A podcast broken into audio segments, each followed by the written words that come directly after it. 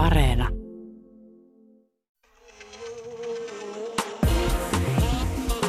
Ylepuhe ja Yle Areena. Naisasiatoimisto Kaartamo et Tapanainen. Marraskuu tarjoilee parastaan, niin myös naisasiatoimisto, eli tiedossa taas viestejä pimeydestä. Tänään puhumme sijaissynnyttämisestä, jonka sallimista Suomessa pohditaan paraikaa. Mutta miksi sijaissynnyttäjän työstä on niin mahdoton ajatella maksettavan? Ja kun lapsia on sitten saatu, niin niistähän täytyy pitää huolta. Kaikki eivät siihen aina kykene. Ja silloin lastensuojelu on lahja sekä lapselle että vanhemmalle. Voisimmeko todella alkaa ajatella lastensuojelusta näin? Eli että se ei olisi häpeä tai uhka. Kyllä, kyllä, kunhan ei puututa minun kenties eksentrisiin kasvatustapoihini. No, mitäpä se Jonna muuta kuin kiristämisellä ja uhkaamisella lapsen kasvattamista. Kyllä lahjonta on mun perusmetodi. Mm. No mä oon saanut semmoisen välähdyksen ihanasta vanhasta kunnon yhtenäiskulttuurista, kun mä oon katsellut tuossa Politiikka Suomea Yleltä. Tämä on siis ohjelma, jossa poliitikot ja asiantuntijat käy läpi meidän lähihistorian isoja tapahtumia ja poliittisen kentän muutoksia. Mä oon katsonut tätä myös ja tavallaan mä oon ollut vähän yllättynyt siitä, että nämä niin kuin nykyiset polarisoituneiden puolueiden ajat ja tällainen poliitikkoihin kohdistuva vihapuhe ja eihän tämä olekaan mitään niin kuin 2020-lukua, vaan on sitä Suomessa sattu ennenkin. Mistä tulee ihan semmoinen helpottunut olo, että okei, ei maailmaa niin kuin just nyt mennyt hulluksi, kun kaikki on niin intensiivistä, vaan on ollut aikaisemminkin ja näiden kanssa on eletty. Niin. Kyllä siellä niin kuin jokin sentään hätkähdytti ja tajus, että onneksi asiat ei ole ihan samalla tavalla kuitenkaan. Politiikka Suomen yhdessä jaksossa käytiin läpi vaaleja ja vaalitaistoja ja siinä oli sitten Martti Ahtisaaren presidentinvaalikampanja ennen kuin hän sitten 94 tuli valituksi. Mm. Ja siinä sitten oli tämmöistä uutisnauhaa Ahtisaaresta kampanjoimassa ja siinä semmoinen neutraali miehenääni kertoi taustalla, että painoarvioltaan reippaasti yli satakiloinen Martti Ahtisaari näyttää tuiki tavalliselta suomalaiselta mieheltä. Säihkyvää karismaa hänen ulkoisesta olemuksestaan on vaikea keksiä. Huh. Ja siinä Lassi Lehtinen, joka oli mukana kampanjassa, kertoo sitten, että ihan yleisesti kyseenalaistettiin, että voiko pystyä hallitsemaan tai johtamaan omaa maata, jos se ei hallitse omaa painoaan. Joo. Tietenkin myös Tarja Halonen kertoo tässä sarjassa, että hänen ulkonäköönsä kohdistuva kommentointi oli aika brutaalia, mutta onneksi ihan niin kuin tämän kaltaista niin kuin törkeää suoraan ulkonäköön kohdistuvaa kommentointia ei nyt ehkä ihan niin harrasteta ja internettiä ja somea ei nyt tässä lasketa, mutta ei ainakaan sieltä niin kuin ammattilaisten puolelta. Kyllä. Mutta sitten toisaalta me eletään koko ajan enemmän ja enemmän ulkonäköyhteiskunnassa, eli poliitikonkin ulkomuoto ja sen merkitys on vaan korostunut mm. Kaikilla, mutta etenkin naisilla. Ja sitten mä mietin myös sitä, että kyllähän se patriarkaatin oveluus on aina myös siinä, että se sopeuttaa niitä viestejä sopimaan siihen aja-ilmastoon. Kaikenlaisin tällaisin kiertoilmauksiin, vaikka siellä niin kuin pinnan alla muhis ihan samanlainen asennemaailma kuin silloin 90-luvulla. Just näin, mutta on se nyt sentään jotain, että ei nyt ihan suoranaisesti kommentoida, että kuinka sieltä kävelee tämän ja tämän näköinen politiikko uutiskuviin. ja kun oli niin kuin kasvanut siihen, että on ihan ok puhua tai kuulla kommentteja jonkun ulkonäöstä tai omasta ulkonäöstään, niin se oli ikään kuin normaalia. Ja vasta niin kuin myöhemmin, kun tätä on alettu kyseenalaistaa, niin sitten huomaa, että hyvänen aika, minkälaista tämä olikaan. Ja itselleenkin on mennyt ihan läpi. Joo. Ja senhän näkee just katsomalla näitä takavuosien suosikkisarjoja, että mm. kuinka törkeältä näyttää vaikkapa se, että me naureskeltiin Friendien läskimonikalle. Tai sitten tämä yksi törkein esimerkki, jota mä en itse asiassa ole koskaan nähnyt, koska se vaikutti jo siinä vaiheessa niin debiililtä. Eli nyt täyttää 20 vuotta, merkkivuosi on tämmöisellä hienolla leffalla kuin Häl ja iso rakkaus. Siinä siis on tämmöinen mies pääosassa, joka rakastuu vain kauniisiin ja mallin näköisiin tyttöihin. Ja hänet sitten hypnotisoidaan niin, että hän tulisi sokeaksi naisen ulkomuodolle ja rakastuisi siihen sisäiseen kauneuteen, mikä siellä on. Ja sitten hän kohtaakin tässä naispääosaa esittävän Gwyneth Paltrown, joka on pukeutunut siis läskipukuun. Ja tämä hypnotisoitu mies näkee hänet siis koko ajan laihana ja hoikkana naisena. Mä oon nähnyt tämän leffan joskus, olen pahoillani. Mutta en mä muista, että mä olisi naurattanut se, vaikka se oli tehtykin tällaiseksi puolentoista tunnin mittaiseksi läskivitsiksi. Siellähän niinku huumoria revittiin vaikka siitä, että että tämä nainen syö paljon ja istuu tuoliin ja kasvain se räksähtää ja sitten uimaallas tyhjenee, kun hän sinne hyppää. He, he. Ja siis hassua on tässä se, että vasta vuosi sitten pääosanäyttelijä Gwyneth Paltrow jaksoi myöntää, että okei, tämä läskipukuun pukeutuminen ja koko tämä leffa ei ollut yksinkertaisesti niin kuin Hänen uransa tähti hetkiä. ei todellakaan, ja hän pahoitteli sitten osallistumistaan koko leffaan. Että. Mm. Mutta kun tuli nyt eteen tämä tieto, että tästä leffasta on 20 vuotta, niin sitten sen rinnan on ollut hauska, koska mä oon nyt viime aikoina katsonut Shrill-nimistä TV-sarjaa, joka siis kertoo tällaisesta Eddie Bryantin esittämästä naisesta. Hän on siis lihava ja hän kohtaa siinä sarjassa tosi paljon tämmöisiä lihaviin kohdistuvia ennakkoluuloja ja kaikenlaista läskifobiaa. Esimerkiksi hänen niin kuin, äh, pomonsa piilottaa oman läskifobiansa sellaiseen niin kuin ajan hengen mukaiseen terveyspuheeseen. Mutta onhan tämä upeata, että jo populaarikulttuurissa tämmöisiä fat eri tasoja käsitellään jo näin analyyttisesti. Niin, mutta siis kyllähän todellinen esimerkki edistyksestä olisi se, jos olisi sarja, jonka pääosassa olisi lihava nainen, eikä hänen painoaan tarvitsisi siinä sarjassa kommentoida millään lailla. Mm. Ja tämähän on semmoinen asia, tämä painon kommentointi, jota mä oon miettinyt myös laulaja Adelen kohdalla. Mm. Hänhän julkaisi siis viime vuonna kuvan itsestään. Se oli syntymäpäiväkuva. Mm. Ja hän oli siinä semmoisessa pienessä mustassa mekossa selvästi hoikistuneena. Ja netissä ihmiset meni tästä siis aivan sekaisin, koska Adele ei ollut jakanut mitään infoa, että hänellä on tämmöinen prokkis meneillään. Totta kai. No kommentit tähän Adelen syntymäpäiväkuvaan ei tietenkään ollut, että hyvää syntymäpäivää, vaan että oh, miten upea olet ja Adelea onniteltiin, että hän on tehnyt niin kovasti töitä ja sitten saavuttanut tämän laihtumisen. Eli tietenkin oletettiin automaattisesti, että siellä oli Adelella ollut tavoitteena laihtua ja nyt se oli työvoitto, vaikka mistä me tiedetään? Olisihan siinä voinut olla vaikka kyseessä sairastuminen tai lääkitys tai syömishäiriö tai avioerosta johtuva masennus. Niin kyllä. Ja Adelehan itse oli tästä omasta laihdutusprokkiksestaan todellakin hiljaa. Kunnes sitten Brittien Vogueissa hän suostui avaamaan asiaa näin, että häntä ei kiinnostanut siis piip tujakaan kertoa laihduttamisestaan, koska – hän teki sen itselleen eikä kellekään muulle, joten miksi jakaisin sitä? Ei se ole minusta kiinnostava, kyse on minun kehostani, hän sanoi. Joo, hän ei selkeästikään halunnut olla mikään tämmöinen elämänmuutoksen juhlittu sankari. Mm. Mutta koska se haluttiin nähdä sellaisena, niin Adelen kommentit tässä Voukin haastattelussa ryöstöviljeltiin ties kuinka monessa artikkelissa, jossa käsiteltiin tätä hänen menestyksekästä painonpudotusmatkaansa. Eli siis jos sä oot nainen, joka on laihtunut, niin sut freimataan tietenkin menestykseksi. Mm. Mutta kuten Women's Health esimerkiksi kirjoitti, ajan hengessä toki muistetaan sanoa, että Adele on kaunis ihan minkä kokoisena tahansa.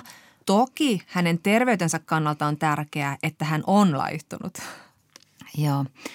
Ja muistatko, kun aikaisemmin, kun joku nainen kuvatti jossain iltapäivälehden artikkelissa vaikka niin kuin vähissä vaatteissa tai jotain, niin häntä kutsuttiin rohkeaksi. Katso, rohkeat kuvat Eli itse asiassa sitä naista ei kutsuttu rohkeaksi, vaan niitä kuvia kutsuttiin rohkeaksi. Mutta nyt tämä sama siis pätee lihavuuteen. Eli kun nainen itseään näyttää lihavana julkisesti, jopa tämmöisissä glossipapereissa, niin hän on sitten niin kuin rohkea. Joo. Tai jos lihava nainen tverkkaa bikineissä Instagram-tilillään, kuten vaikkapa räppäri Lissa on tehnyt. Häntähän on kuvattu monessa yhteydessä rohkeaksi. Tämä rohkeus niin on kyllä tapa viestittää, että joku on vähän liiankin uskalias esimerkiksi siihen kokoon ja tilanteen kontekstiin nähden. Ja mainitsemasi räppäri Liso pukeutui semmoiseen läpikoltavaan mekkoon, jota usein nähdään hyvin hoikkien naisten päällä. Ja meidän iltasanomissa esimerkiksi kirjoitettiin, että asuvalinta sosiaalisessa mediassa kiiteltiin, mutta sitten siihen liittyi myös kritisointia. Ja sitten lehden keino puhua Lisson lihavuudesta oli toistaa niitä somessa kirjoitettuja törkeyksiä. Eli sinne lehtiartikkelin kuitenkin se fläskifobinen saasta saatiin. Ne ei vaan niin kuin, ikään kuin olleet toimituksen omia. Ja tämä on tämä mahtava tapa, miten kierretään näitä. joo, joo, mutta tässä niin kuin oikein niin kuin moraalisesti ikään kuin asetuttiin sinne paremmalle puolelle laittamalla tämä asia kontekstiinsa. Rihanna vastaavasta puhusta ei tullut sanomista. Ja sitten vielä kertomalla, että räppäri vastasi jotenkin kuulisti arvostelijoilleen. Mutta silti tämän koko jutun konteksti oli se, että katsokaa, tässä on lihava nainen näyttäytynyt tällä lailla niin kuin tässä asussa ja näin törkeästi sitä on sanottu. Hmm. että ei nyt olla harpattu ajassa niin valtavan edistyksellisellä saappailla eteenpäin, että onhan se niin hiton taantumuksellista, että ylipäätään pitää sanoa mitään ihmisten ulkonäöstä ja tai sitten, että välitetään joku törky, mitä on sanottu. Koska siis onhan se nyt vaan niin, että niin kauan kuin yksittäisten ihmisten kehon kokoa on pakko päästä kommentoimaan suuntaan tai toiseen, niin ei me olla tultu ihan kauhean kauas niistä päivistä, kun asioissa kerrotaan ihmisen paino ja päivitellään sitä ihan suoraan ja piilottelematta. Yle Puhe ja Yle Areena. Naisasiatoimisto Kaartamo et Tapanainen. Kas näin. Ja sitten naisasiatoimistossa keskustellaan sijaissynnytyksistä, mikä on meille ehkä semmoinen tuttu, mutta vähän semmoinen hatara sana, jonka liittyy ehkä jonkin Hollywood-tähtiin. Mutta nyt myös Suomessa puhutaan sijaissynnyttämisen myötä vanhemmaksi tulemisen mahdollisuudesta. Ja siis sijaissynnytys on Suomessakin ollut mahdollista aina vuoteen 2007 asti. Ja meillä toteutettiin esimerkiksi Väestöliitossa hoitoja yhteensä 18 parille ja näiden avulla syntyi 10 lasta. Mutta vuonna 2007 laissa kuitenkin kiellettiin hedelmöityshoitojen antaminen, jos on syytä olettaa, että lapsi aiotaan antaa adoptoitavaksi, eli käytännössä kiellettiin sijaissynnytykset. Tämä kielto ei kuitenkaan ole tarkoittanut, etteikö meilläkin olisi juuri tällaisilla kaupallisilla sijaissynnytyksillä hankittuja lapsia, esimerkiksi Venäjältä tai Ukrainasta. Virallisia lukuja ei tietenkään ole, mutta joidenkin arvioiden mukaan alle 10 vuosittain. Tämän vuoden tammikuussa oikeusministeriö aloitteli selvityksen tekoa ei-kaupallisen sijaissynnytyksen sallimisesta Suomessa. Helsingin yliopiston tutkijatohtori ja Tampereen yliopiston apurahatutkija Tiia Sudenkaarne. Sijaissynnytysten lähtökohtia on arvioitu oikeusministeriöissä jo vuosia sitten, mutta suomalaisillekin on koko tänä aikana tarjottu sijaissynnytyksiä ulkomaisilta kaupallisilta toimijoilta. Miksi Suomessa ei ole herätty tarpeeseen säädellä sijaissynnytystä tätä aikaisemmin? Tietyssä mielessä varmaan se paine tai se, se kysymys on kyllä ollut esillä. Esimerkiksi kansalaisjärjestöt on aktiivisesti pitäneet sitä esillä. Ja sitten toisaalta tällainen niin tietoisuus ylipäänsä tahattomasta lapsettomuudesta ja avusteisen lisääntymisen tarpeesta on mm. ehkä nykyään tiedostetumpaa ja siitä ihmiset myös uskaltaa enemmän kertoa. Mutta jos ajatellaan nyt näitä tämmöisiä kaupallisia sijaissynnytyksiä, joita kansainvälisesti on tarjolla suomalaisille, se on käytännössä tarkoittanut sitä, että ne, joilla on varaa, heillä on mahdollista hankkia lapsi sijaissynnyttäjän kautta. Tiia, kerro meille, mitä muita ongelmia liittyy tähän tällaisiin kansainvälisiin sijaissynnytyspalveluihin? Ihan lyhyesti en sitten pakko siitä maksullisuudesta tai siitä ikään kuin varallisuuden er, luomasta eriarvoisuudesta todeta, että sehän pätee niin kuin myös kuitenkin Suomessakin.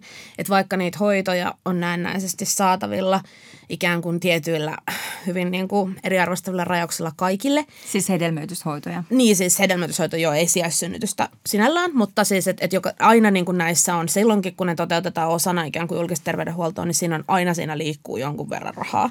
Eli se jo voi jakaa niin kuin sen, että, että ihmisillä ei ole tietenkään kaikki ei pysty yrittää ikään kuin vaikka yhtä pitkään kuin toiset pystyvät. Se, se on tavallaan niin kuin aina siellä taustalla. Mutta luonnollisesti sitten, kun nämä on näitä niin kuin kansainvälisessä kontekstissa, niin ne eriarvoisuuden kuilut on tietenkin niin kuin huomattavasti paljon syvempiä. Ja silloin on myös hyvin helppo sitten, koska siinä on se maantieteellinen välimatka, niin on hyvin helppo tukeutua siihen, että ikään kuin tätä näitä eettisiä kysymyksiä vaikka siitä sen sijaissynnyttäjän asemasta tai sen motiiveista tai sen olosuhteista tai sen perheen niin kuin näköaloista silloin, kun se ryhtyy tällaiseen järjestelyyn, niin niistä on hyvin helppo olla ikään kuin tietämätön, koska ne on siellä jossain kaukana, mikä on niin kuin osa tätä globaalin markkinatalouden logiikkaa. Ja mm. ylipäänsä siis se ongelma siinä näissä kansainvälisissä, niistä voi määritelmällisesti puhua kaupallisina sijaissynnytyksinä siksi, että niitä operoi siis monikansallinen markkinalogiikka. Ja niitä säädellään lähtökohdista, jotka pyrkii tukemaan sitä markkinalogiikkaa – ja ensisijaistamaan erityisesti niiden lasta toivovien vanhempien näkökulmaa, koska ne on ne, jotka sitä, ne viulut maksaa siis. Tämä tekee sitten siitä hankalaa, että se globaali säätelykeskustelu perustuisi tällaiselle eettiselle analyysille, missä pohdittaisiin niin kaikkiin näihin sijaissynnyttäjän asemaan, lapsen asemaan, lasta toivovien vanhempien asemaan liittyviä haavoittuvuuksia, pyrittäisiin niitä jotenkin tasapainottamaan. No sitten ihan konkreettisesti just voidaan ajatella sitä sijaissynnyttäjän asemaa, että minkälainen se on siellä vaikka Ukrainassa tai aikaisemmin Intiassa. Mm. Nämä muuttuu aina nämä keskukset sen mukaan, että missä, niin kuin, missä säädellään tai missä kielletään tai missä tulee niin kuin sellaista lainsäädäntöä, niin sitten ne siirtyy ne keskukset niin kuin eri paikkoihin. Sitten toisaalta voidaan niin kuin pohtia sitä, että – et usein näissä niin kuin riistävissäkin kaupallisissa järjestelyissä sijaissynnyttäjät saa, esimerkiksi siellä Ukrainassa, he saa niin kuin kyllä jonkunlaisen palkkion siitä työstä.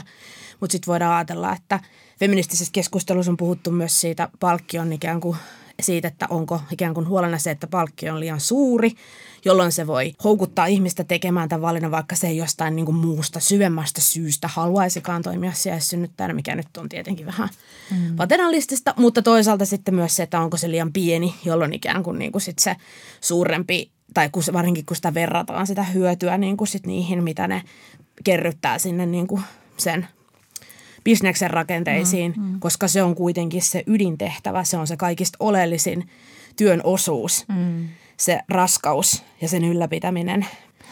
Onko sulla Tiia tietoa, miten paljon se sijaissynnyttäjä saa verrattuna vaikka siihen välittäjäfirmaan? Kuinka paljon se vetää sitä välistä? Ne välittäjäfirmat ja ne, niin kuin, jotka näitä palveluja niin kuin monikansallisesti järjestää, niin ne ehdottomasti niin kuin saa sen suurimman hyödyn mm. näistä.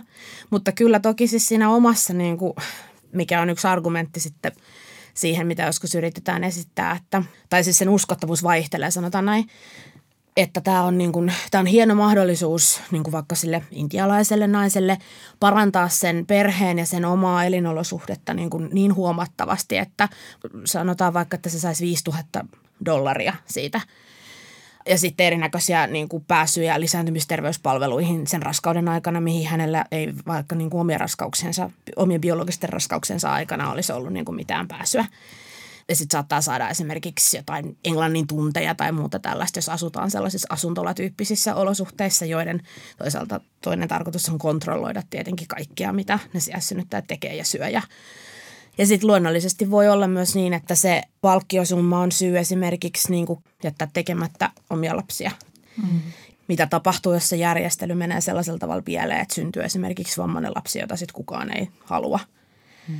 Ja laajemmin kysymys on tietenkin niin kuin globaalista rakenteellisesta rasismista ja kolonialismista. Eli rodullistetut naiset synnyttää valkoisten ylemmän keskiluokan lapsia sellaisissa oloissa, jossa heidän omat lapsensa niin kuin ei ei voi kasvaa samanlaisten mahdollisuuksien, lähellekään samanlaisten mahdollisuuksia äärellä mm. kuin ne lapset, jotka sitten lähtee näiden mm. vanhempien mukana sinne jonnekin kauas. Mm. Eli tässä on niin kuin monta, monta sellaista eettistä ongelmakokonaisuutta. No momentum tähän sijaissynnytyksen säätelyyn Suomessa on nyt käsillä selvästi. Mutta sä oot kirjoittanut tästä aiheesta ilmiön mediassa ja sä kirjoitat, että sijaissynnytyksen säätely lääketieteellisenä hoitona ei riitä ratkaisemaan hedelmöityshoitojen sis- ja heteronormatiivista etiikkaa. Mitä se tarkoittaa? No silloin heti kun se kielto tuli silloin sen 2007 hedelmöityshoitolain myötä, niin sosiaali- ja terveysasioiden eettinen neuvottelukunta, joka on tällainen elin, joka ottaa kantaa, asiantuntija-elin, joka ottaa kantaa erinäköisiin niin kuin sosiaali- ja terveysalan nouseviin eettisiin kysymyksiin, niin antoi lausunnon tästä aiheesta ja oli sitä mieltä, että tämä pitäisi sitä, tätä täyskieltoa ei pitäisi jatkaa, vaan että pitäisi mahdollisuuksien mukaan tehdä säätely perustuen siihen aikaisempaan käytäntöön, jolloin sijaissynnytys oli harvoissa tapauksissa käytettävä hoito naisosapuolen – kohdun puutteesta tai viasta johtuvaan heteroavioparin lapsettomuuteen. Siinä ei tietenkään sanottu heteroavioparin, koska se oli sitä aikaa, jolloin ei tarvinnut sanoa tällaisia asioita, että me olemme siirtyneet siitä vähän eteenpäin, mutta oli pitkään niin kuin Framilla se, että, että kun tämä täyskielto on niin huono, niin voitaisiinko tehdä jotain sellaista, mikä mahdollistaisi tämän järjestelyn edes joillekuille, joiden lapsettomuusongelmaan se saattaa olla siis mitä pätevin ratkaisu. Hmm ja ylipäänsä siis tätä lisä, avusteisen lisääntymisen, lisääntymisen etiikkaa on tapana tarkastella niin kuin nimenomaan siinä lääketieteen kontekstissa erinäköisten niin kuin hoitoja ja teknologioiden ilman, että niitä sanotaan teknologioiksi, vaan just ikään kuin, että on olemassa tämä tämä on jonkunnäköinen biologinen luonnollisuus, jota, joka ei nyt täyty ja siksi me vähän niin kuin korjaamme sitä nyt tällä tuomalla tämän. Mutta silloin samalla se tarkoittaa sitä, että sitä voidaan antaa vain sellaisille, jotka täyttää ne luonnollistetun biologian alkuehdot. Mm. Siitä rakentuu siis se sis- ja heteronormatiivisuus. Mutta tota, sitä avusteista lisääntymistä just ei ole järkevää ajatella pelkästään hoitona, vaan että esimerkiksi sukuselujen tarve, vaikka niin kuin naisparin tarve siittiöille, niin se ei määritelmällisesti niin kuin ole sellainen asia, mikä olisi hoitoa, vaan se on vaan niin kuin pääsyä niin kuin jonkun palvelun piiriin, jossa joku on halunnut luovuttaa niitä sillä ajatuksella, että, että tietyt ihmiset voi myös saada lapsia. Eli että kaikkien tällaistenkin lukkojen avaaminen siitä, että miksi, miksi tämän kaltaiset kysymykset hoidetaan niin kuin erityissairaanhoidossa. Mm. Niin voihan sen tehdä vaikka kotiinseminaationa. Niin, ja hyvin monet tekeekin, niin, mutta siitä vaan ei huudella sitten sen kummemmin. Niin, niin. Mutta nythän tilanne on toinen kuin vaikkapa aikaisemmin, kun tästä asiasta on keskusteltu. Eli nyt aletaankin huomioida moninaisia perhemalleja. Ja esimerkiksi yksi ryhmä, jolla ei ole ollut mitään mahdollisuutta haaveilla lapsessa tässä maassa, on varsinkin niin kuin miesparit tai itselliset miehet. Mutta esimerkiksi Väestöliitto haluaisi nyt huomioida tämän niin kuin yhteiskunnan muuttuvat arvot ja taata, että tämmöinen sijaissynnytys sallittaisi heteroparien lisäksi myös just niin kuin naispareille, itsellisille naisille, miespareille ja itsellisille miehille. Miten mieltä sä oot nyt tästä? Onko meillä nyt hyvä meininki niin sanotusti tässä keskustelussa? Tuleeko nyt semmoinen olo, että näitä tätä sijaissynnytystä voitaisiin niin kuin sallia kaikille ihmisille. Niin ja tästä listauksesta tietenkin vielä niin kuin transihmisten mm, vanhemmuuskysymykset on, on myös tosi oleellisia. Siis se Väestöliiton lausunto oli, oli oikein ilahduttavan kunnianhimoinen siinä. Että se tosiaan niin kuin mainitsi ehkä ensimmäistä kertaa tällaisessa niin kuin viranomaistulkinnallisissa lähteissä niin, niin tämän itsellisten miesten ja miesparien osuuden – Tätä tavoitteen saavuttamisesta ollaan tietenkin tosi kaukana, koska meillä ei ole vielä minkäänlaista säätelyä. Mm. Ja vieläkin sitä pyritään niin, kuin niin tiukasti käymään sen hoitokontekstin sisällä. Mä en näe niin kuin mitään syytä sille, miksei se voisi olla myös sellaisen hetero, siis normatiivisen parin perheellistymistrategia, jossa tota, se naisosapuoli ei halua itse synnyttää pelkää suunnattomasti mm. koko ajatusta sellaisen ehkä body horror perinteen mukaisesti niin kuin siitä, vaikka haluaisikin biologisia lapsia. Mm. Meillä nyt siis, kun aletaan kenties näyttämään vaalean vihreää valoa jälleen sijaissynnytyksille, niin meillä halutaan rajata mahdollinen sijaissynnytys siis ei-kaupalliseksi. Tia Sudenkaarne, miksi monen selkärankareaktio tähän on se, että juuri tämä, että sijaissynnyttäjälle ei pitäisi antaa rahaa, että eihän nyt lapsia pidä tehdä rahasta, vaan niin kuin rakkaudesta raskauteen ja auttamiseen? Niinpä, se onkin oikein hyvä kysymys. Se tosiaan niin kuin on melkein ainut sen epäeettisen kaupallisuuden määritelmä, mikä pystytään antamaan, on tämä sijaissynnyttäjälle maksettava palkkio. Hmm. Ja mä en itse näe sitä niin kuin mitenkään moraalisesti validina. Feministisen tutkimuksen kentähän niin kuin tätä kysymystä se jakaa vähän niin kuin skeneä niin sanotusti. Jotkut on sitä mieltä, että se on, on juuri näin, että siis, että, että kun me liitetään tällaisiin niin kuin hyvin, hyvin niin kuin intiimeihin, inhimillisiin perusasioihin tota, minkäännäköistä ikään kuin hyödyntäjämarkkinan tai vaihdannan logiikkaa, sitten seuraa hyväksikäyttää jollain tavalla ja myös, että ne eettiset ongelmat, mitä tällaista, tästä nimenomaisesta järjestelystä seuraa, niin on niin suuria, että joko tällaista järjestelyä ei voi olla ollenkaan tai sitten että sen täytyy niin kuin ankkuroitua tähän haluun auttaa. No sitten taas toisaalta on niin kuin sellaiset ajattelijat, joita itse edustan, jotka niin kuin ajattelee sen sitten taas sillä lailla, että, tota, että se syy, miksi tämä tulee, tämä reaktio siitä, että, että tässä on niin kuin jotain syvästi moraalisesti paheksuttavaa, niin tässä taustalla täytyy hahmottaa niin kuin se koko, se pitkä niin kuin naisruumiin historialliskulttuurinen haltuunotto, jota on käytetty niin kuin kontrolloimaan sillä että jos me tarkastellaan vaikka miten seksityötä on niin kuin historian kulussa, toisaalta sitä on aina ollut ja sitä on aina niin kuin hyvin brutaalisti hyödynnetty, mutta sitten ne naiset on taas painettu niin kuin historian sivuhenkilöiksi ja he ei ole niin kuin missään tapauksessa olleet itse sitten niin kuin kertomassa näistä asioista tai että, että se vie heidän niin kuin ihmisarvonsa se seksityö. Mm. Niin tässä on tavallaan samankaltaista tällaista ruumiillisten kykyjen haltuoton kontrollia ja äitimyytti. Just näin.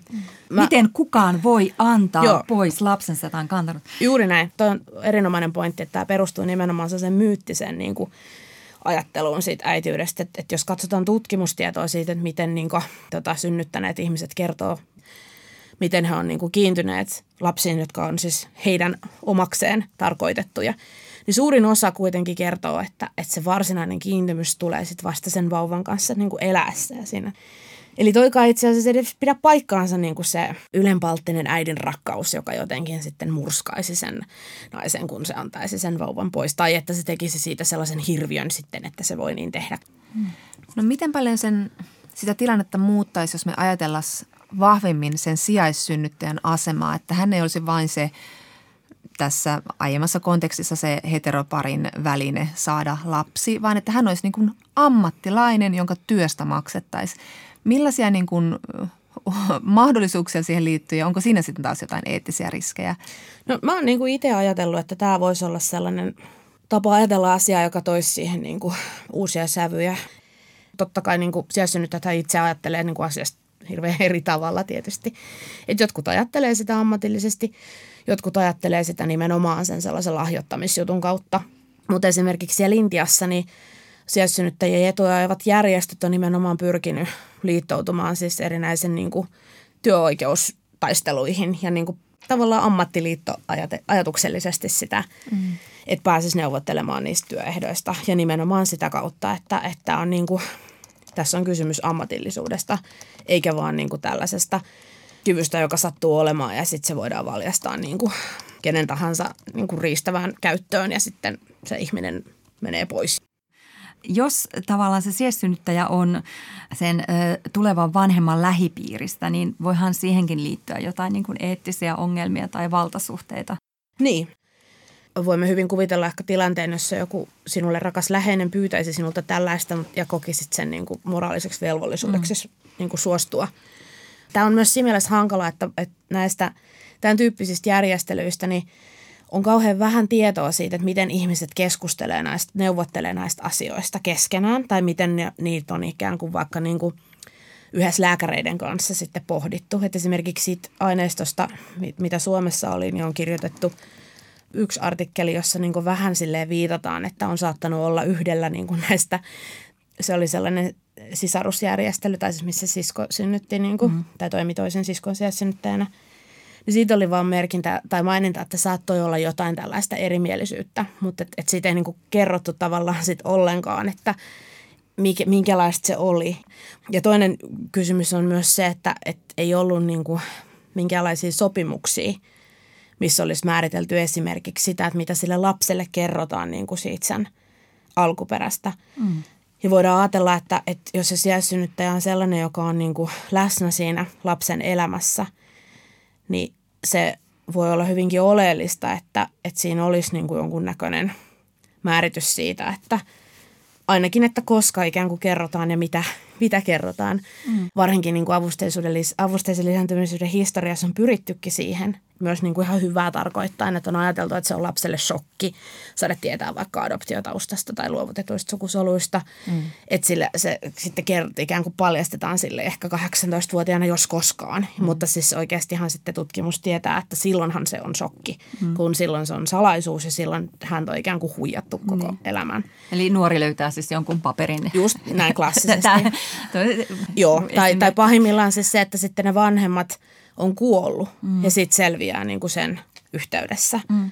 No tutkijatohtori Tiia Sudenkarne, miten toiveikas saat siitä, että miten paljon tämä muokkaa meidän asenneilmastoa, jos tämä, joskin nyt ehkä ei-kaupallinen sijaissynnyttäminen meillä sallitaan, että vaikka tietenkin se tulee edelleen olemaan haasteellista löytää lähipiiristä joku ihminen, joka tähän pyyteettä ja, ja hyvästä sydämestään suostuu, mutta silti, että se olisi mahdollista transihmisille, itsellisille miehille, naisille, jotka eivät halua synnyttää – Miten paljon tämä räjäyttää meidän perheajattelua uusiksi?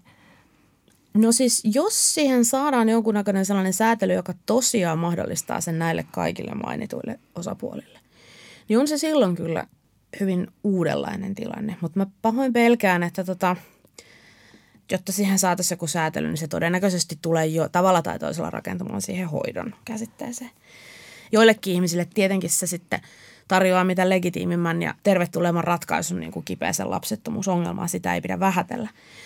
Mutta ylipäänsäkin niin kuin ehkä, meillä on tapana ehkä vähän liioitella niin kuin näiden hyvin teknologisten järjestelyjen ja keskustelujen vaikutuksia niin kuin ihmisten jokapäiväisen elämään ja etiikkaan, että pitäisi myös tarkastella niin kuin niitä, niitä laajemmin niitä globaalin lisääntymisoikeuksien rinnalla pitäisi aina puhua lisääntymisoikeudenmukaisuudesta, joka on niin kuin semmoinen laajempi ajatus siitä, että ketkä saa lisääntyä ja minkälaisissa oloissa niin kuin lapset kasvaa ja niin kuin kenen lisääntymiskyky on, on viety siksi, että ne on niin kuin marginaalisia mm. tai ne elää pahellista elämää tai on vaikka transsukupuolisia ja joutuu sitten juridiikan kontekstissa operoidessaan niin todistamaan lisääntymiskyvyttömyytensä.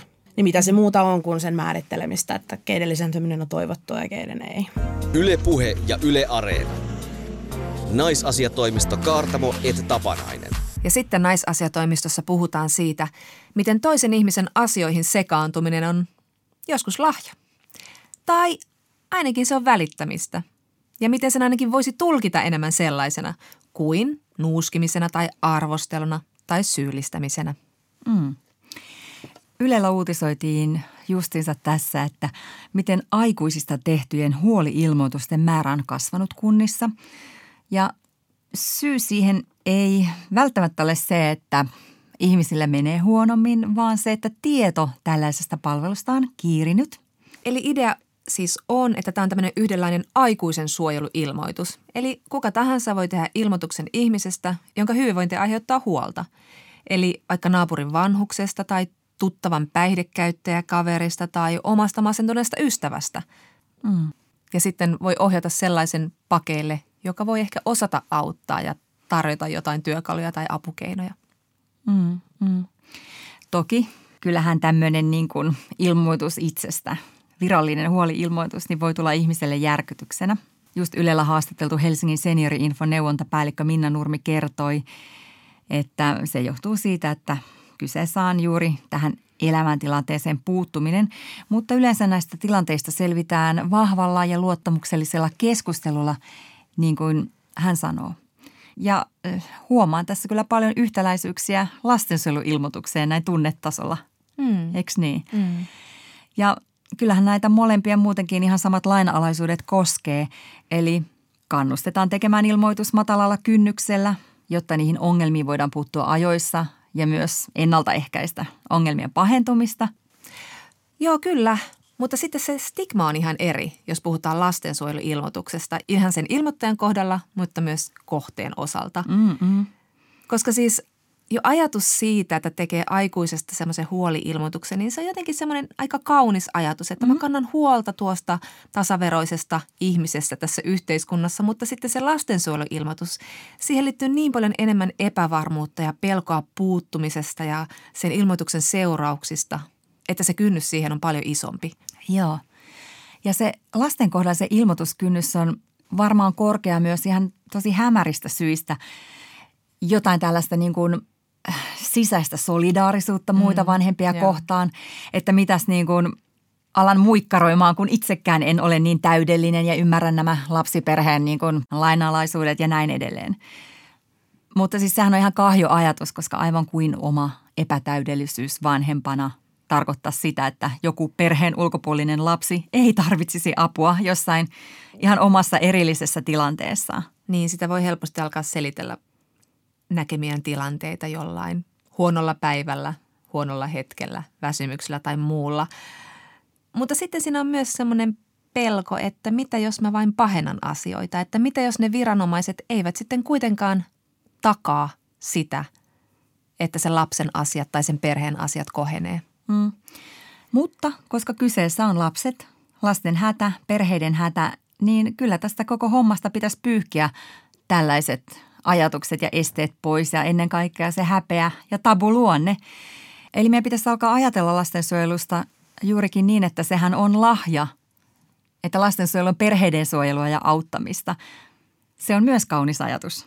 Joo, mutta on kyllä kiinnostavaa, että mistä se ylipäätään lähtee se ajatus, että lastensuojelu on jotain, mitä pitää välttää kuin ruttoa.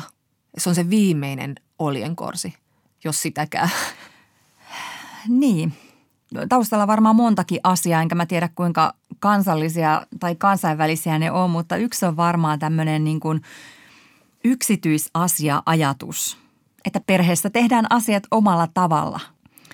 Ja maaseudullakin agrikulttuurissa maatalot on ammuttu sinne peltojen reunoille ja sitten on tavattu niin kuin yhteisöä vaikka niin kuin kylillä tai kirkossa kerran sunnuntaina ja sinne on menty sitten parempi jalka edellä ja huonompi poski piilossa. Niin, on ollut vähän semmoinen kulissit kunnossa ja kukin perhe omalla tavallaan, omalla tuvallaan, omalla tontillaan, omalla luvallaan. Just näin. Selän takana kauhistellaan ja arvioidaan kyllä, mutta sitten ei vaan niin kuin toimita. Ja puhun tässä omasta toiminnastani ja näin edustan tässä kaikkia Suomen ja maailman kansalaisia. Kyllä, no ainakin minua myös. Mutta tämä on just se ongelma ehkä, että meillä sitä puuttumista pidetään ihan lähtökohtaisesti negatiivisena, että sekaannutaan toisten asioihin. Koska siis meidän kulttuurissa ehkä on just sitä semmoista, että valitetaan julkisissa tiloissa tai kyräillään tai tehdään Facebookin ilmianto, että lapset tekivät sitä tätä ö, kaupan parkkiksella. Kun pitäisi ensisijaisesti kuitenkin päästä semmoista kyräilykulttuurista pois ja sitten niin kuin korostaa, että se avun tarjoaminen ja puuttuminen olisi niin kuin tehtäisiin hyvän kautta. Se olisi positiivista. Että vaikkapa nyt kysytään siltä rageavan lapsen vanhemmalta, että voinko auttaa eikä mulkoilla tai huokailla tai pahemmassa tapauksessa vittuilla. Kokemusta on. Että jos olisi sitä semmoista koko kyllä kasvattaa tunnelmaa, niin sitten tällaisessa kulttuurissa ehkä se lasuilmoituksenkin teko voitaisiin nähdä semmoisena auttamisen muotona, eikä minä niin kuin stasitoimintana. Niin. Mutta me myös varmaan niin pelätään toisten reaktioita. Mm. Ja ihan syystäkin. Mä kerran kävin pimpottamassa yhtä ovikelloa, kun lapsi itki vaunuissa, siis vauva. Mä ajattelin, että se oli mennyt itkuhälyt rikki tai jotain. Et, et olisin toivonut niin kuin vastaavaa, kun oma vauva päiväunia nukkua heräsi siellä niin kuin itsekseen itki. Niin rouva kyllä suuttui mulle aika paljon. No, vauvat itkee. no niin. Sulje portti mennessä että niin tämä niin kulttuuri on tämmöinen. Omat asiat. Mutta kun tätä miettii, niin kyllähän siis Suomenkin poliittiseen historiaan ja liikkeeseen on liittynyt jonkinlaista kyttäämistä ja ilmiantojen tekoa. Mutta siitäkin on kyllä ehkä vähän vaikea vetää johtopäätöstä tämmöiseen lastensuojelun peikkoon, joka meillä nykyisin on, koska kyllähän Suomessa on myös perinteisesti luotettu viranomaisiin. Mm. Toisaalta kuka on ja kenen on kannattanut että jos me mietitään Suomessa kulttuurivähemmistöjä ja vaikka saamelaishistoriaa, niin vielä 1970-luvulla, jolloin me olemme syntyneet, saamelaislapsia pakkosuomalaistettiin laitoksissa. Eli lapset vietiin kodeistaan suomalaistumaan ja sama on koskenut sitten Suomen romaaneja. Heidän lapsia eristettiin sotien jälkeen vanhemmista lasten koteihin, siis todellakin vastoin vanhempien tahtoa. Ja perustelu oli se, että heidän koettiin niin turmeltuvan omiensa keskuudessa. Ja joidenkin arvioiden mukaan siis joka toinen romaanilapsi on asunut 1950-1980-luvulla lastenkodissa ainakin jonkin aikaa. Eli tästä nyt ei voi varmaan vetää mitään niin suoria johtopäätöksiä, mutta jostainhan meillä tulee semmoisia käsityksiä, että lastensuojelu on myös uhka tai että joku viranomaistaho voi viedä lapset vanhemmiltaan. Että kyllä se on varmasti ollut siis niin kuin pääväestöllä myös semmoinen niin kuin monella, että huhu, mitä tuolla oikein tapahtuu. Niin ja se on ehkä kuvannut just näiden vähemmistöjen asemaa kulttuurissa, että kun heitä on pidetty lähtökohtaisesti huonompina, niin heihin kohdistuu tämmöisiä toimenpiteitä. Eli jos se kohdistuu minä, minuun, minäkin olen huonompi. Mm. Tai jos minä olen vähänkään huonompi vanhempana, niin se kohdistuu myös minuun. Kyllä. Ja siis vaikka ollaan tuolta noista sinun esimerkkien ajoissa tultu eteenpäin, niin kyllähän edelleen pitää viranomaisten vallankäyttöä tarkastella tosi herkällä tutkalla, ettei sitä käytä väärin ja pystytä jonkinlaisia sortorakenteita, jotka mm. ei ole yhtä ehkä ilmiselviä. Mm, mm. Mutta jos puhutaan nyt tästä niin kuin nykyajan lasten poisottamisesta vanhemmiltaan, eli tahdonvastaisista sijoituksista, ei se ole kyllä mikään niin kuin ykkössuojelutoimenpide, vaan perheitä yritetään auttaa viimeiseen asti perheenä. Mutta silti Suomessa sijoitukset on lisääntyneet. Ja THLn tuoreimmat tilastot löysi vuodelta 2019 ja niiden mukaan tuona vuonna sijoitettiin kiireellisesti 4522 lasta, mikä oli 4 prosenttia enemmän kuin edellisenä vuonna – ja kodin ulkopuolelle oli kaiken kaikkiaan vuoden 2019 aikana sijoitettu melkein 19 000 lasta ja nuorta. Että kyllä niille kodeille on tarvetta ja aina aikaa joinhan uutisoidaankin, että kuinka nimenomaan sijaisperheistä on pulaa. Mm. Mutta että se tosiaan on viimeinen keino ja Ihan jo senkin takia, että se ei välttämättä ole lapsen etu. Niin. Just marraskuun alussa julkaistiin laaja tutkimus, josta Ylekin uutisoi. Ja sen mukaan sijoitettujen lasten tilanne oli aikuisuuden kynnyksellä muihin verrattuna heikompi, niin mielenterveyden, sosiaalisten, taloudellisten ongelmien, väkivallan uhriksi tai rikollisen maailman joutumisen, itsetuhoisuuden ja kuolleisuuden suhteen. Joo, Ja tämä päti siis vaikka verrattiin sisaruksiin, jotka olivat jääneet perheeseen. kyllä, kyllä. Helsingin yliopiston professori Heikki Hiilamo kommentoi tätä tutkimuksen julkaisun yhteydessä, että lastensuojelun laatuun liittyy merkittäviä huolia. On tärkeää kehittää sijaishuoltoa ja ennaltaehkäiseviä toimia, jotta sijoitukselta voidaan aiempaa useammin välttyä. Ja tässä nyt tulee rahakysymys. Joo, rahakysymys. Lastensuojelulle pitäisi ennen kaikkea taata tarvittavat resurssit. Esimerkiksi lapsiasiavaltuutettu Elina Pekkarinen on puhunut, kuinka lastensuojelu on kärsinyt resurssipulasta jo 1990-luvulta lähtien. Ei ole semmoinen ohimenevä. Ei ole mikään ohimenevä juttu ja, ja siis lasten oikeuksien toteutuminen, niin kun se tarvii resursseja, se tarvii rahaa, se tarvii työntekijöitä, se tarvii myös tutkimustietoa. Tätä ei ole ainakaan sitten auttanut se, että THL on kurjistettu. Eli tarvitaan rahaa, tarvitaan tekijöitä. Ja.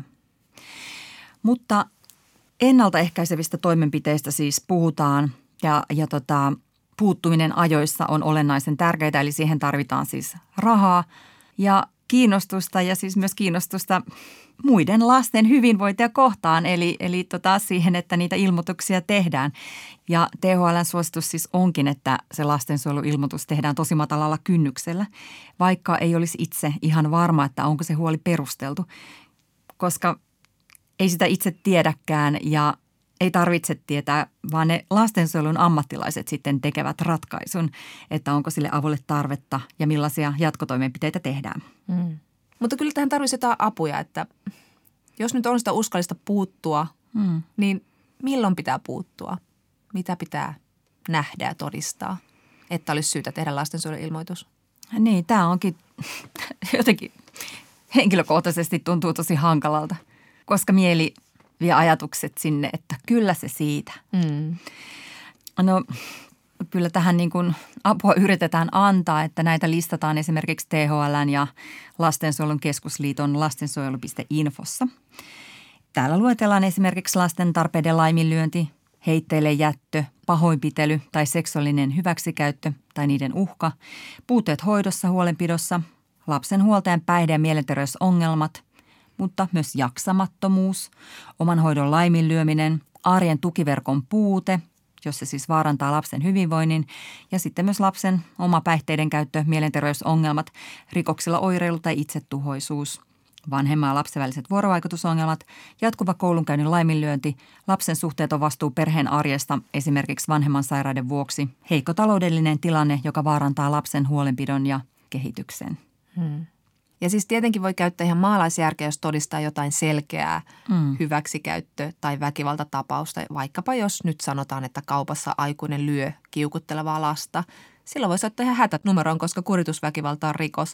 Mutta sitten muissa tämmöisissä ei ikään kuin hätätapauksissa, niin voi ottaa yhteyttä oman kunnan sosiaalihuoltoon tai toimistoon. Tai sitten jos ei niin oikein osaa arvioida, että onko tämä nyt kiireellinen vai ei, niin kyllä silloinkin Hmm. edelleen sinne hätänumeroon tai sitten sosiaalipäivystykseen iltaisin tai viikonloppuisin. Että kyllä nämä löytyy oman kunnan verkkosivuja vähän kattelemalla. Hmm. Ja tämä on siis ihan vapaaehtoista, ellei nyt sitten satu olemaan töissä vaikkapa päiväkodissa tai koulussa tai ole jonkin sortin viranomainen. Mm. Ei ole pakko ilmoittaa. Ei ole pakko, mutta olisi ihan hyvä. Niin. Välillä on niin kuin miettinytkin, että olisi pitänyt tehdä ehkä niin kuin joskus vähän matalammalla kynnyksellä se lastensuojeluilmoitus. En ole siis koskaan semmoista tehnyt, mutta Mutta joskus on jäänyt vaivaamaan joku tilanne vai? mua vaivaa edelleen tosi paljon semmoinen, että vuosia sitten törmättiin silloisen kumppanin kanssa aamuyöllä kadulla, kun tultiin jostain baarista nuorina ihmisinä, niin tämmöinen niin erittäin humalainen kaatunut nainen. Ja sen vieressä semmoinen alakouluikäinen tyttö, nyt mä heitän lonkalta 12 V, itki, koska se äiti ei päässyt ylös. Ja me lähdettiin niin taluttamaan niitä pari kilometriä tai sitä äitiä. Mä pidin sitä niin naisesta kiinni, sitten lapsi nyyhkisi rinnalla. Ja mä kuiskasin sille, kun me oltiin perillä, mä sanoin mun nimen ja sanoin, että jos sä tarvit apua, niin soita mulle. Ja mä oon miettinyt sen jälkeen, varsinkin kun mä sain oman lapsen, että mitä helvettiä mä en soittanut hätänumeroon. Siis joku ihmeellinen tällainen niin kuin, Säilytään kaikkien kasvot tässä tilanteessa nyt. joo, joku hegemonia, mitäs tällaista sattuu. Mm. Mutta oli ihan paskapäätös, kaduttaa mm. kovasti. Mm. Tässä tullaan taas kerran siihen, että mikä meillä on tabu ja mitä me hävetään. Mihin mm. me uskalletaan pysähtyä, että nyt ei ole kaikki ihan hyvin ja nyt pitää puuttua. Mutta sitten samalla kun monista muistakin asioista se tabuluonne murtuu, niin miksei tästäkin? Vaikka me liikutaankin tosi herkällä alueella lapsissa ja vanhemmissa ja heidän välisissä suhteissa. Niin. Mutta kyllä se varmaan niin ainakin pikkuhiljaa näkyy myös tällä alueella, tällä hyvin herkällä alueella semmoinen niin häpeän murtuminen. Mä puhuin lastensuojelussa siellä ihan eturivissä palvelevan naisen Minnan kanssa aiheesta. Ja hän sanoi, että sen 20 vuotta, kun hän on lastensuojelussa ollut töissä, niin se häpeä on kyllä niin kuin hälventynyt kovasti, mikä liittyy niin kuin siihen, että kun asioista, vaikeistakin puhutaan nykyään paljon enemmän ääneen, niin niistä tulee myös jaettuja kokemuksia. Että ahaa, että tämä tämmöinen elämäntilanne tai nämä mun teot tai tekemättömyydet ei koskekaan vaan mua, vaan niin kuin on hyvin yleistä. Tarvitaan lastensuojelun palveluja ja lastensuojelu myös niin kuin koskettaa niin kuin hyvin erilaisia perheitä ja hyvin eri syistä. Eli kukaan tässä ei ole niin kuin erityisen ainutlaatuinen. Joo, ja sitten kun näistä asioista puhutaan ja myös niin kuin vaikkapa näiden vanhempien hätä tunnistetaan, niin onhan myös niin kuin tällaisten äh, huostaan otettujen tai sijoitettujen lasten vanhemmille myös tukiryhmiä, koska se on ihan varmasti kaikille vanhemmille vaikea asia, eikä mikään merkki siitä, että tämä vanhempi suhtautuu automaattisesti tähän lapseen välinpitämättömästi. Mm. Oli kyseessä sitten mikä tahansa tausta. Joo, siis se on todella jännä, että miten niin kuin asenteisiin vaikuttaa joku ehkä niin kuin lainsäädännön pieni muutos. Että tämä just sanoi tämä lastensuojelu Minna, että, että tämä tabuluonne lastensuojelun ympäriltä alkoi hälvetä viimeistään siinä 2015-2016 main, kun tuli voimaan siis uusi sosiaalihuoltolaki. Ja sen yhteydessä sitten myös lastensuojelulakiin tehtiin muutoksia – Käytännössä se tarkoitti siis sitä, että perheiden saatavilla on nyt sosiaalihuollon puolesta hyvin samanlaiset palvelut kuin lastensuojelun asiakkailla. Eli se perhe saa nyt apua ja tukea vaikka sen lastensuojeluilmoituksen kautta, vaikka sitten ei välttämättä perustettaisi tällaista niin kuin varsinaista lastensuojelun asiakkuutta – niin just, siis apuahan saa nyt tosi monelta taholta, esimerkiksi kotiapua, usein jo neuvolan kautta. Eli enää avunhaussa tai sen saamisessa lapsiin liittyen ei ole kyse niin dramaattisen tuntuisesta asiasta. Mm. Just tämä kotiapu. Mun on parikin ystävää saanut sitä ja se on ollut tosi tervetullut arjen tuki. Mm. Ei mitään sen kummempaa. Ja sitten kun näistä tulee tämmöisiä normaaleja arjen tukitoimia, niin ehkä sitten myös se yhteydenottokynnys sinne sosiaalihuoltoon madaltuu.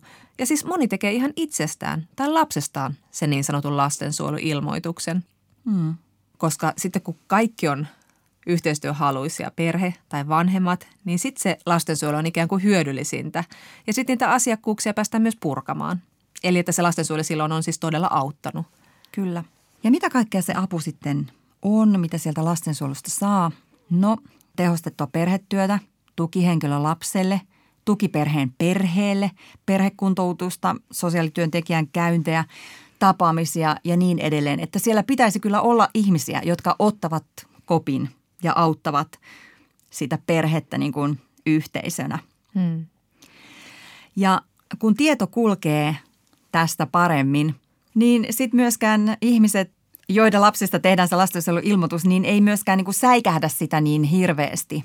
Ja Lastensuojelu Minna, joka on ollut siis alalla 20 vuotta, niin sanoi, että jotkut, joihin hän ottaa yhteyttä ja soittaa, että tämmöinen ilmoitus on tehty, niin ottaa kyllä myös niin kuin tosi lungisti, että ai tällainen tuli. Ja haluaa selvittää asian hyvin asiallisesti tai niin kuin hyvin nopeasti, mutta toki sellaistakin on, että reagoidaan alkuun siihen sosiaalityöntekijän yhteydenotto hyvin kielteisesti, mutta sitten hyvä sosiaalityöntekijä tietenkin niin kuin selittää, miten se asia on, että tämä on niin kuin näille vanhemmille myös mahdollisuus kertoa oma näkemyksensä ja tulla siis kuulluksi siinä tilanteessa.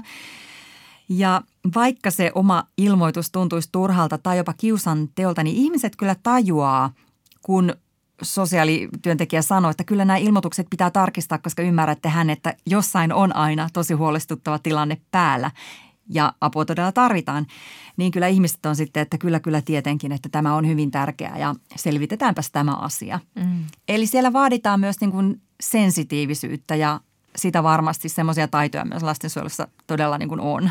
Kyllä, ja sen takia olisi tärkeää, että sillä olisi aikaa sille kaikelle eettiselle pohdinnalle ja, ja tällaiselle sensitiiviselle kohtaamiselle. Mm, mm.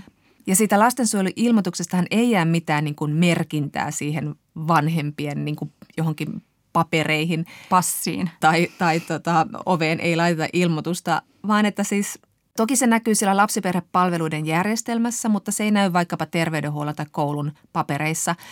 Toki voi olla, että silloin kun selvitetään tätä lastensuojelun tarvetta, niin kysellään lapsen meininkejä vaikkapa päiväkodista, että saadaan se kokonaiskäsitys sitä tilanteesta. Mm, mm. Ja siksi muuten ei pidä antaa jonkun epäilyksensä olla sillä perusteella, että joku muu kyllä tekee sen lasuilmoituksen, koska jos niitä tulee useampi samasta lapsesta, niin se auttaa sitten näitä lasun, lastensuojelun ammattilaisia, lasten suojelijoita näkemään sen kokonaiskuva ja tekemään sitä kartotusta avun tarpeesta vähän tehokkaammin.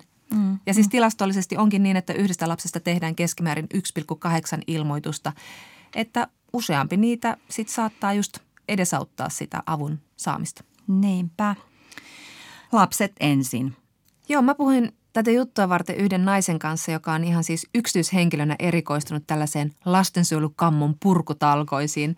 Hän on siis tehnyt 2000-luvun alusta saakka lastensuojeluilmoituksia aina kun on kokenut ne tarpeellisiksi. Niin.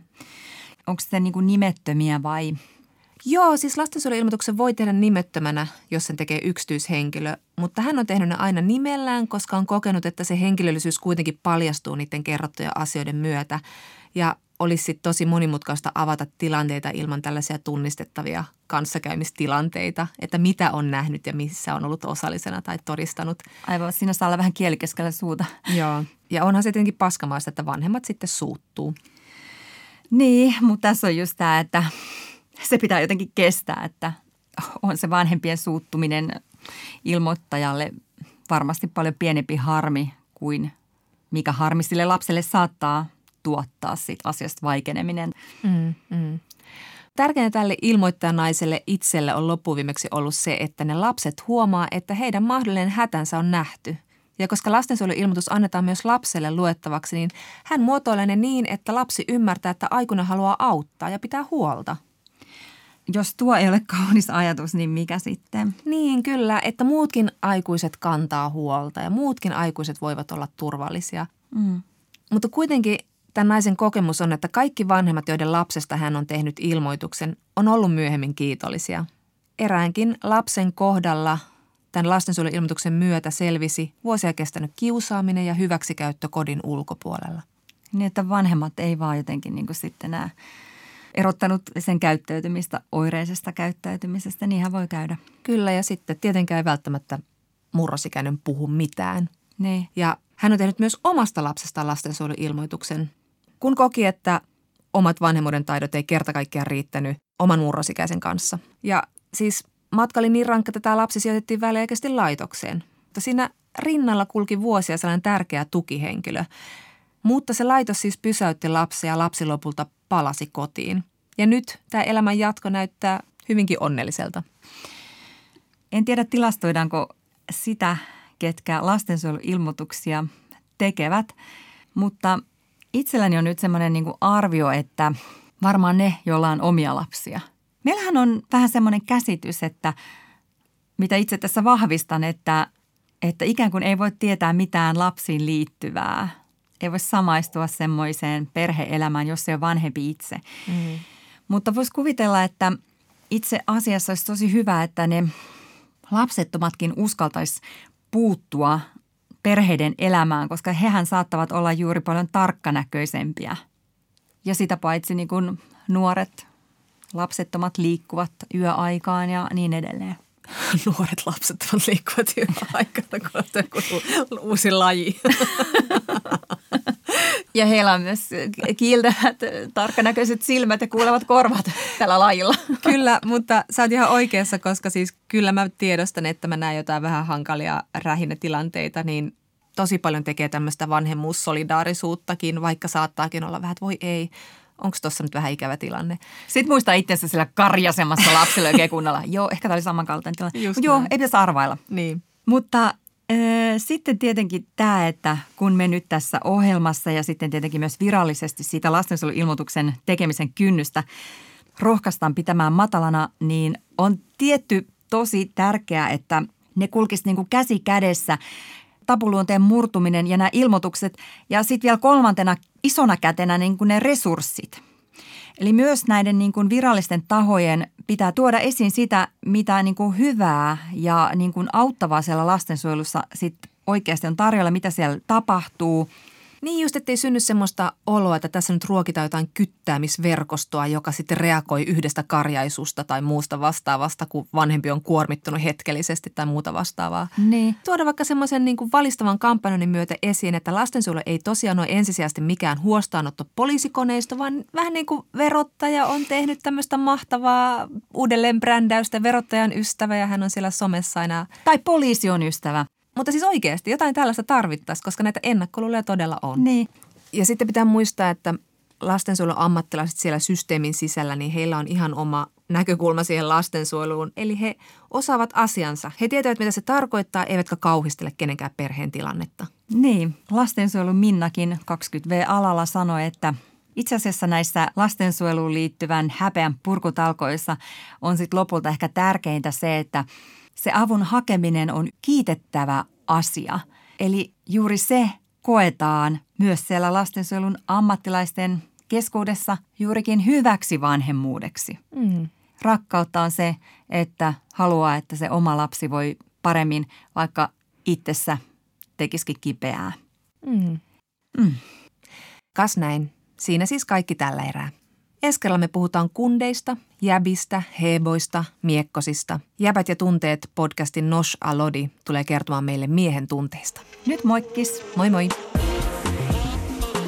Yle Puhe ja Yle Areena. Naisasiatoimisto Kaartamo et Tapanainen.